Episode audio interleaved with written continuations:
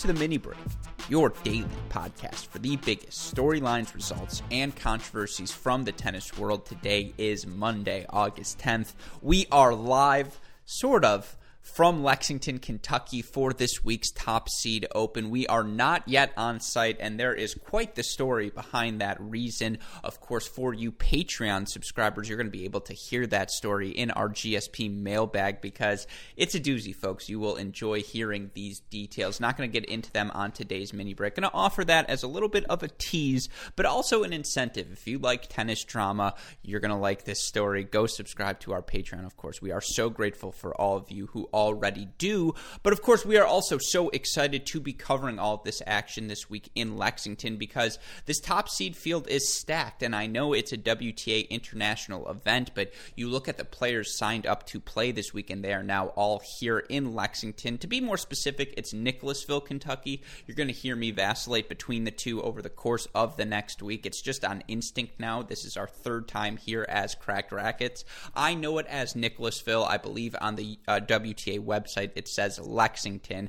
Just know that I'm just being a little bit specific, which is what you expect from us here at Cracked Rackets. Nevertheless, talking about the specifics, you look at this field, it's stacked, right? Serena Williams, Aryna Sabalenka, Sloane Stephens, Coco Gauff, Amanda Anisimova, CeCe Bellis, Ons Jabeur, Joe Konta. You can go on and on and on. It's going to be such a high level of play. Of course, Bethany Maddox Sands also here. Hopefully I'll get the chance to actually meet B-Dog in person, get to chat with her a little bit. We'll try and chat with as many of these players as we can throughout the week. Of course, there are so many different protocols put in place to ensure the safety and health of everyone participating in the event, and we completely understand that here at Cracked Rackets. So it's not going to be the sort of, unlimited access we had in Miami, in Lexington last time we were here for the Young Kings Scholarship Exhibition. Nevertheless, we are so excited to be back on site, and there's just an energy, whether it's in the tournament hotel when you go to get tested for COVID, or, and all the players are back assembled, or you go to the tournament grounds. You can just tell all of these players so excited to be back on court. If what we saw last week in Palermo is any indication, we should expect a really high level of play from all of these players who have, played a couple of exhibitions or played world team tennis, and for a lot of them, they have some match toughness under their belt, but for some of them, they're making their first return to competitive action in 5 months, and of course, that's always a fascinating thing to see. But in particular, given we are now a week, 10 days away from the start of the Western and Southern U.S. Open three-week swing in New York, we're going to learn a lot this week. There are two WTA events, no ATP action, but the fact that we get to see so many top players playing, some of them not going to be making the trip from Europe to the Open, but many of them are. We're going to have a much better assessment about what to expect as we head into the world, the year's second and, maybe only other Grand Slam. There's still so much that can unfold, right? But it's a really exciting time to be a tennis fan. Of course, we were all treated to sanctioned Pro Tour's return last week when we got to watch all of the action in Palermo. It was a fantastic event. So many players in the field playing their best tennis, really consistently throughout the week, and we didn't see the sort of nagging injuries or withdrawals from matches that maybe you'd expect after such a long layoff. That's a testament to all of the work these players have been putting in, and they deserve a little bit of credit for that because certainly there was some incentive. You look at our Cracked Rackets CEO Dalton Thieneman, who's in the background as I'm recording this pod. Quarantine was not kind to him. Certainly one too many trips to the fridge. He's not the tennis player he was 5 months ago. He's smiling and shaking his head in agreement. I'll take that as a tacit confirmation. But for a lot of these players, and we've talked about it a lot with our guests of late, to be successful in modern day tennis because of how physical the game has become, you just have to be in shape 365 days a year. You can't, all these players can afford a cheat day or, a week off from tennis, but you have to be thinking about staying in shape. You can't go overboard. You can't take a month of just, no touching a racket, no touching ball. Maybe you can if you're Roger Federer, but for the majority of these players working their way up the rankings or trying to stay near the top, there's a lot of hard work that goes into that, and certainly from what we've seen thus far, from what we saw throughout the exhibition season, these players have been putting in that work. So really excited for this week of tennis. I want to recap what we saw in Palermo and then preview the action across the globe today in both Prague and here in Lexington. Of course, the reason we are able to do that day in, day out here on the Mini Break podcast is because of the support we get from our sponsors. And you know the mentality I've been going with here at Cracked Rackets. We say it all the time.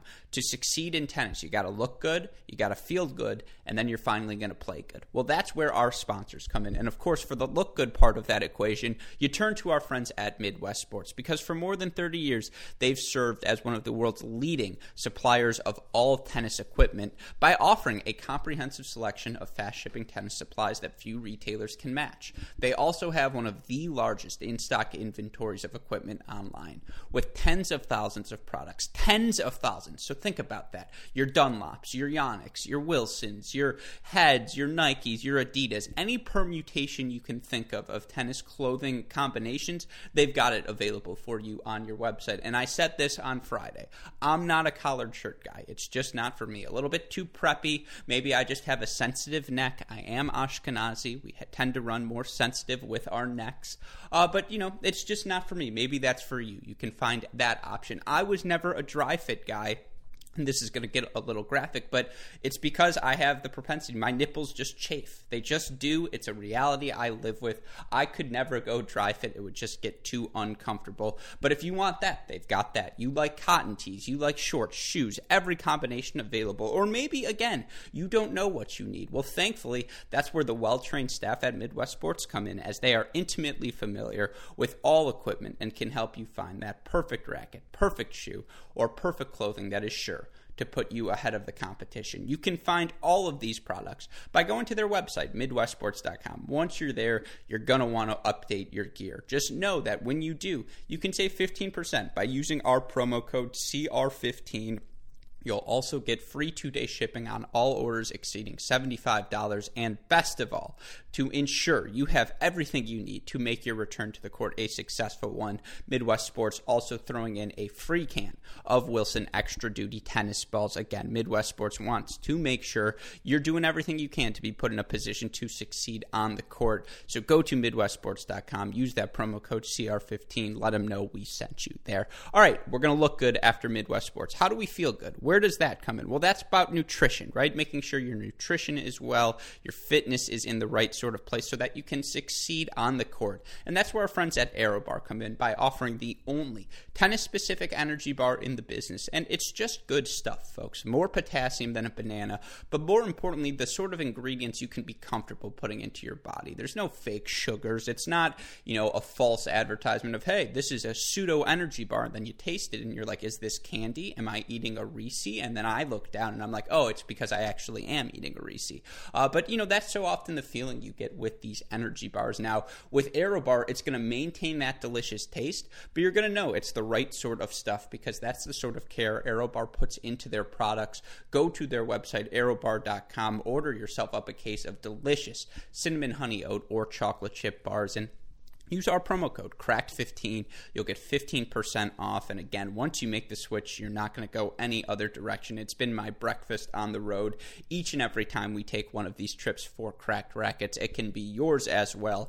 aerobar.com. The promo code is CRACKED15. Now, before we preview this week's action, I want to do a quick recap of what we saw last weekend. And again, to our Patreon subscribers, there was a Saturday mini break where I broke down the quarterfinal matches. Not going to do that on today's podcast because I talked about those at length there. Just a recap in case you left us off on Friday.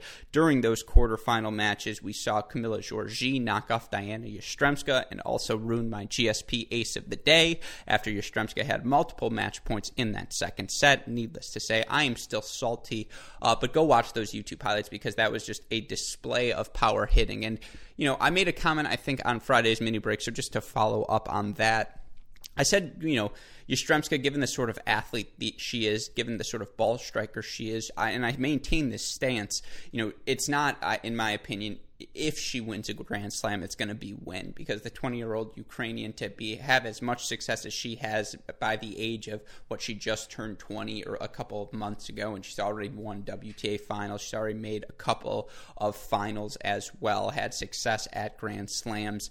Again, I think for her, it's a matter of shot selection. It's a matter of, picking her spots a little bit better. And if that's the thing you have to improve when you're 19 and 20 years old, that means everything else in your tennis game is going really well. And so, again, I'm very confident about her future. But it was a really good win from Giorgi, who, when she looks good, she arguably, you're like, is this the best player in tennis? Like, am I watching the next Serena Williams? Is this player about to win 8 straight Grand Slams and just rip forehand and backhand winners from every corner of the court? Now, there are some serving issues for Giorgi. The pop isn't there the way it is on the ground strokes, and I mentioned this last week, she used this quarantine well. She's clearly as fit as she can be. She's healthy finally, and she's playing really good tennis, or at least she played really good tennis this week in Palermo, knocking off Yastremska. I spent so much time talking about Kontaveit and Martic last week. I will talk about their semi. I will simply say Kontaveit, a 3-set winner over Elisabetta Cocciaretto. For Cocciaretto, the young Italian really equated herself well this week. It was her first WTA, or first time she reached a WTA international quarterfinal. She just moves really well on the clay. She changes directions well, absorbs pace, but she didn't really have a way to hurt Kontaveit. And for Cocciaretto, that's what you're looking for, because in the modern game, and I thought Cocciaretto moved really well on the clay. It's so clear how natural she is. I say this all the time. She's the sort of player that slides into shots, not a slide recovery out of the shot. But for Cocciaretto, she changes directions well. She picks her spots well. And in that second set, she was hitting so many winners down the line, taking balls early. But that's having to play with really thin margins, and in the end, Kontaveit just sort of able to hit her off the court. I think for Cocciaretto, it's developing that weapon, a way to make points a little bit easier for herself. But a really talented young Italian who I believe is right around the 150 now in the WTA Live rankings. Let's see, Cocciaretto with this result, new career high 144 for the 19-year-old Italian. So again, young up-and-coming player. I'm not saying she's got the upside of, a young 20-year-old like Yastremska, but throw her on the list of talented players making their way up the WTA ranking. So that was a win for Kontaveit. For Petra Martic, 6-6 over Sasanovic. I sent out, I think, multiple tweets this weekend just ogling at the Petra Martic backhand slice, the variety she's able to play with, the various angles, spin. She can take balls early, create great depth for herself. Doesn't have that overwhelming pace that we see of people like Sabalenka, Serena, and all these others, but a great win for her, 6-6 over Sasanovic. She was serving for that second set, I believe got broken, but able to come back in the quarterfinal. And then, the other winner of her quarterfinal match, and we're about to talk about her quite a bit, Fiona Ferro, who then goes to the semifinals, knocks off Camila Giorgi 2-6, 6-2, 7-5. The 23-year-old French woman is an absolute stud, and if you don't know Fiona Ferro's name yet, I promise you, you will soon, because you look for the 23-year-old now. First WTA title for her, I believe. No, second WTA title for her now. She won her first back in July last year at the Swiss Open on clay. Here, she ends up winning in Palermo over Anett Kontaveit. Spoiler alert, I apologize. But for Fiona Ferro, it's the combination of things she's able to do. Outstanding ball strikers. I mean, so many of these pro players are. I feel like that's a common thread here. But someone who just, the natural pop she can have, both sides, forehand, backhand. She moves extraordinarily well, so fluid around the court. Another player sliding into shots, but, in my opinion, a quicker first step than someone like Cocciaretto. Just someone who can turn defense into offense, who, when you're playing someone like Camila Giorgi, and we saw this in the first set, I think Fiona Ferro was a little bit tentative in that first set. She, wasn't playing for her. She was playing more survival. She was saying, okay, there's no way Giorgi can keep playing this powerful across the course of the match. She's just going to have to end up hitting some errors. She's going to make errors. And, Giorgi, of course, does give away a few free points here and there, but, in the first set, she was just too tentative, and Giorgi took advantage of that. She played outstanding tennis herself, and she took it to her. In that first set, Giorgi won 76% of her first serve points, but more importantly, she holds Ferro to 11 of 27 on Ferro's own service points and just was all over her. Three of four on break points. Just, outstanding first set from Giorgi. But then Ferro adjusted. She started going for her shots a little bit more. She really stepped up on her service return, used that Giorgi second serve. As I mentioned, Giorgi in the first set wins 77% of her first serve points, 46% of her second serve points. Set number two, those numbers are 55% of the first serve, 31% of the second serve. She goes 10 of 24 on service points in the set. Ferro's ability to, and again, just do a little bit of everything, take balls down the line, go short angle cross court, pass when she's on the run, move forward as well. And, I don't think her backswings are that big either. Now, I will say, I think she can be overwhelmed with pace. I think there were times her forehand just, there were shank errors when Giorgi just would produce the sort of depth and pace that you see from players. Again, sorry to keep going back to this well, but like the Osakas and the Andreescus and the Sabalenkas of the world, I think, have a little more natural pop than Fiona Ferro. But Fiona Ferro can move. She's fluid. I would say reminds me a lot of, this is high praise, but it's very similar to the way Kei Nishikori plays around the court. Certainly, he can scrap around, play some defense, but he's at his best when he's exploding into the ball, using his speed to take shots early. That's Fiona Ferro, who, again, performed outstandingly well. 2-6, 6-2, 7-5. She advances over Giorgi in the semifinals, and she matched up with Anett Kontaveit, who just too much power, too much everything, really, in her match against Petra Martic, and Petra Martic looked gassed. Martic played quite the week last week.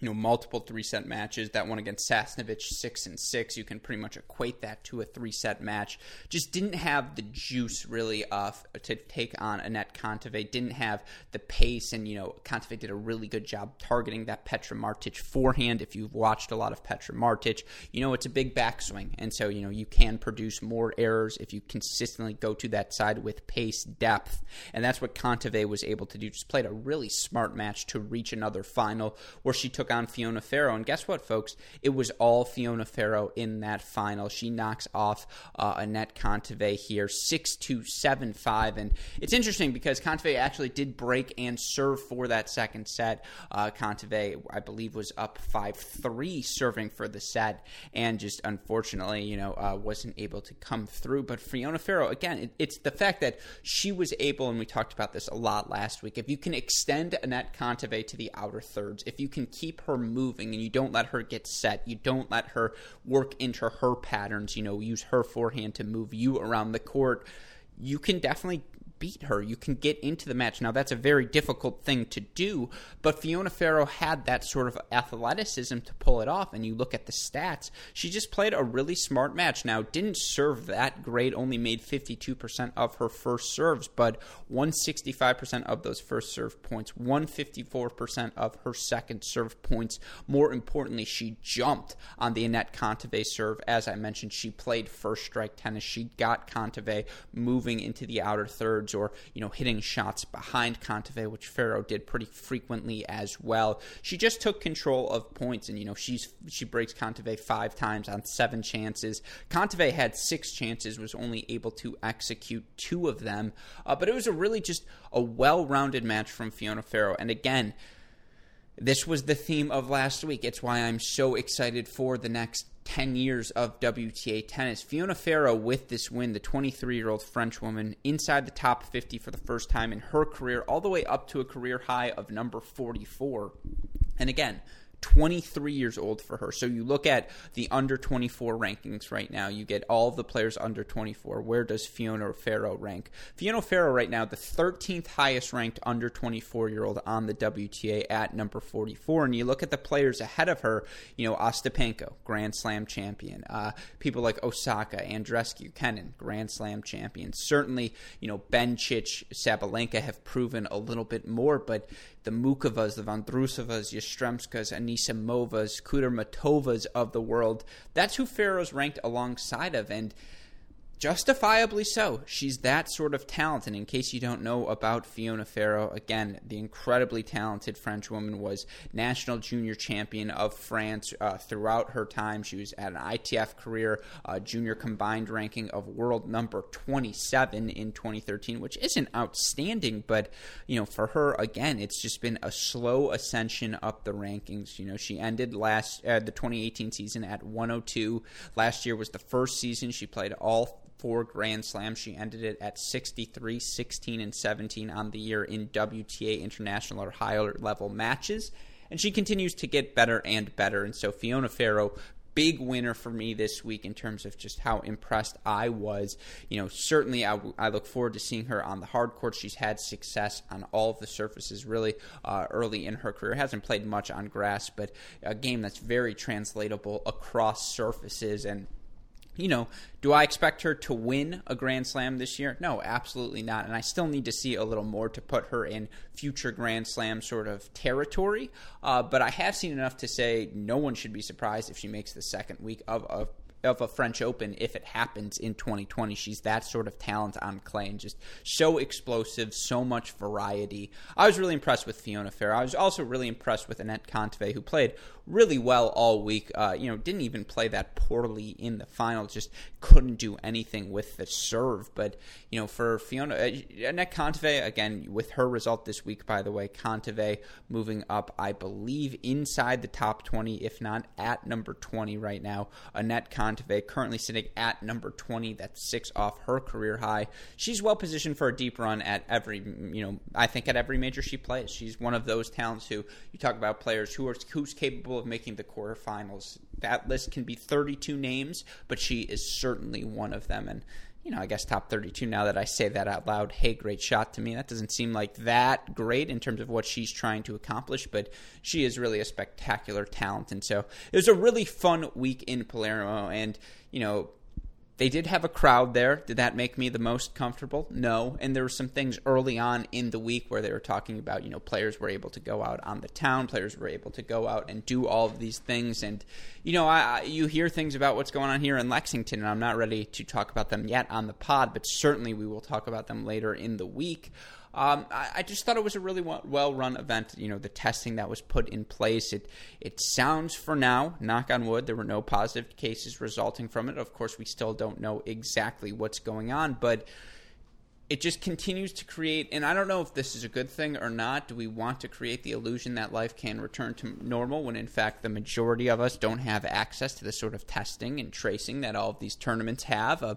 That's a fair argument if you want to make it, but it's quite clear, whether it be World Team Tennis, whether it be NBA, whether it be all these various sports, that tennis can return safely if proper safety and health precautions are taken. And it was great to see Palermo, you know, attempt to do that. It certainly seemed to succeed. That's something I know all of us can be really excited about as we look forward to the rest of the ATP and WTA's planned return during this 2020 calendar year.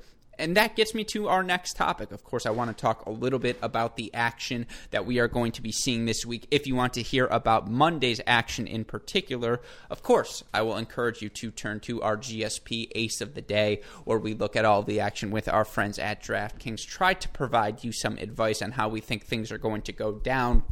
Of course, I will say this. I was 1 point away from hitting another Yastremska-Kontaveit parlay on Friday. I know it lost, and, you know, ifs and buts don't really matter, right? 1 point close is still a 1 point loss. But I'm thinking we're starting to get our rhythm. I'm starting to feel more and more confident with that segment. So be sure to go check that out on the GSP feed. Also, be sure to go check out the Great Shot podcast I just did with, you know, our friend of the show, Cass Tennis Academy's, you know, former Michigan, University of Michigan All-American Dave Cass joins me to talk about New York, to talk about the feasibility of the bubble, the level of play we expect to see, some of the young up-and-comers we might see thrive under these circumstances. It's a really great conversation I know all of you will enjoy.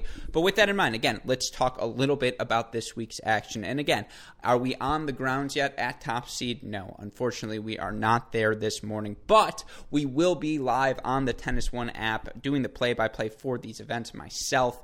Luke Jensen of the New York Empire, former pro tennis stud as well, going to be joining me on the call. But you look at this draw here this weekend in Lexington, it's stacked. There's just no other way to describe it. And you even look at qualifying, right? Leylah Fernandez 4-1 over Zarazua. I believe that was a semifinal match, right, when we left things off. And they played in Mexico now, or at least they were both semifinalists or better at that event. Fernandez, a winner. You know, Robin Anderson, the former UCLA standout, knocked out Ann Lee. Bethany Maddox Sands, B-Dog, a win over Vera Lepchenko, Rodionova, Kalinskaya, Arcanada, Jamie Loeb, Govorstova, DiLorenzo, Kristian Dalhadjovic, all the winners from day one in qualifying. And again, that's qualifying. Let's start to get into the main draw, and you look at the top four. That's the headline, right? And I think I read a stat, something like, 40% of all majors won since the start of this century, so since the start of the 2000 season, belong to the three of the four players in this top quartet. Serena Williams taking on Bernarda Pera, round one, the winner of that match, playing the winner of Venus versus Vika Azarenka in round two. I mean, do I even need to say anything else? If at this point you don't see the appeal of a Venus-Serena matchup or a Serena-Azarenka matchup, honestly, Bernarda Pera played really well during the World Team Tennis season. So if she knocks off Serena, she's obviously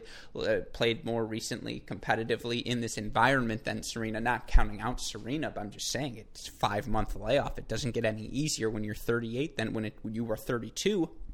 But it's a really fun matchup up there. Of course, you start to filter through the draw. Those who I suppose are more attached to an earlier generation of tennis players, that Azarenka Venus one stands out. For me, the headline match, without question, from the first round is going to be the battle of young Americans, Amanda Anisimova versus CeCe Bellis. And, you know, Amanda Anisimova making a semifinal and then a quarterfinal of two majors, that's obviously, you know, her 2019 was ridiculous.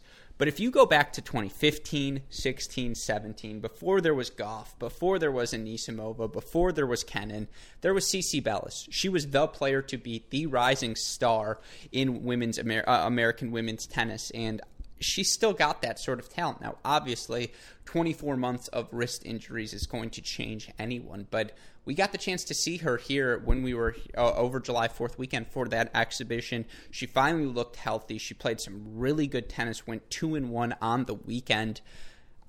I think this is going to be a battle, folks, and I am locked in for that one. Certainly, Anisimova, the heavier hitter, the one who's going to probably dictate the terms of this match, but I don't know if there's a quicker player on the WTA Tour than CeCe Bellis. I think it's a really interesting contrast in styles. I think it's going to be a battle, right? First match back, both of these players eager to return to competition. It's going to be a fun one, folks. It's a stay away for me. Too emotionally invested in both of these players. Never gamble on a match you're too emotionally invested in, because if you lose, you're just crushed. I guess that's more GSP ace of the day advice, but you know, again, that's a really fun one, and there are a ton of fun matches on the schedule for day one. You know, Katie McNally versus Ons Jabeur. Ons Jabeur, probably one of the 5 best players. I mean, let's look at the live ratings in the race to Shenzhen when we left off, because Ons Jabeur had put up some amazing results, and in fact, you look at where she was. Okay, I may have overrated. No. Number 12 in the WTA race to Shenzhen. So she had accumulated the 12th most points through, you know, the first 2 months of the season, and that came a lot off of her Australian Open results, but she was spectacular. She backed it up, in the 25-year-old now returning to play against Katie McNally, who knows these top seed courts quite well, sort of the hometown player, I suppose, even Cincinnati, not too far away from us here in Lexington. That's going to be a battle. Really looking forward to that one. Two power players, and you know, it seems like with the weather that we're having here, there's a, I would say, 50-50 chance we go indoors. Certainly at some point this week, matches are going to be played indoors, in my opinion. And, you know, if that match goes indoors, That's going to be some hard hitting. So that will be really fun. Of course, again, you start to look through the rest of today's matches. You've got people such as, I believe, Madison Brangle taking on Aryna Sabalenka, Buzkova versus Konta, a couple of qualifying matches as well, but Brady Watson, Pegula versus Zvonareva. It's going to be a really fun matches of main draw. And again, I just want to remind all of you, you can watch the matches alongside of us here, our Cracked Rackets team, myself, going to be joined by Luke Jensen. I'm sure at some point I will drag Dalton and Westhoff into the feed as well. We're going to be following all of the action, calling it on the Tennis One, Crowdview One, I suppose, Crowdview One application. Again, the nomenclature unclear to me, but on the Tennis One app through the Crowdview One platform. That's the word I was looking for. It's going to be a really fun day, so be sure to go follow along with us. That's not the only event, though, right? We've also got the action going on in Prague, and we had a couple of people withdraw. Diana Yastremska, the first dental withdrawal I've ever seen in a professional tennis tournament, just citing a dental issue, so she's out. But players like Simona Halep, who's got a really interesting first-round match against Hertzog, by the way, are in the play. Anastasia Pavlyuchenkova, Fiona Ferro, supposed to play again this week. Jeannie Bouchard, already a winner here this morning. Camila Giorgi, Elise Mertens, Ekaterina Alexandrova, Petra Martic, all in play. It's going to be a spectacular event. And again, they're still rounding up some qualifying matches today. I believe there are a couple of first round. I think a match was suspended. I believe it's raining now in Prague as well. That's just is a theme, I guess, right now around the world. They don't want to see two events going at the same time. Can I just also say, it's kind of nice to be like, oh, a rain delay. I remember that feeling. Remember when the world was normal and you thought, oh, is the rain going to delay my viewing? Am I going to have to come back and finish this match from like 1 a.m. to 3 a.m.? And those were the days, folks. Those were the days. Nevertheless, we are so excited again to be in Kentucky this week. We will try our best to speak with as many players on the grounds because we're just as curious as everyone. How are people feeling heading into the U.S. Open and, you know, heading into really this 3-week stretch in New York? How comfortable are people feeling? Of course, how comfortable are those people who are going to head to Europe to play the Challengers as well, or whatever sort of events they want to, just to try and squeeze in as many sanctioned tour level events as they can throughout these last, salvage the 2020 season. How comfortable are they feeling in doing that? It's going to be a really interesting question, and so we will try to speak with as many players, people on the ground as we can.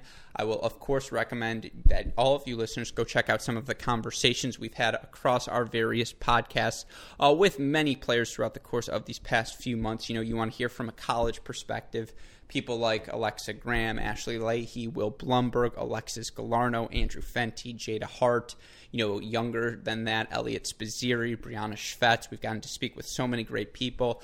Billy Pate, Tripp Phillips, in terms of coaches we've spoken to as well. And then, in terms of the pro tennis names we've gotten the chance to speak with, 14 of the 16 who are in Miami or here in Nicholasville on July 4th weekend for those Exos. You can find all those interviews on our YouTube channel, so just go mash that subscribe button so you don't miss any of our new content. Of course, super producer Daniel Westhoff killing it on there. Really is the busiest man in all of tennis. He never gets any time off. He's working that season full-time, so shout out to him. A couple just, quick things from this weekend, I suppose, from the professional tennis world. Again, we learn more and more about the players who continue to withdraw from this event, from the 3-week bubble, I should say, in New York, who aren't feeling comfortable. What continues to become clearer and clearer, and this shouldn't be new to any of you Cracked Rackets fans, the biggest obstacle from the U.S. Open getting all of the top players will be if those top players then have to quarantine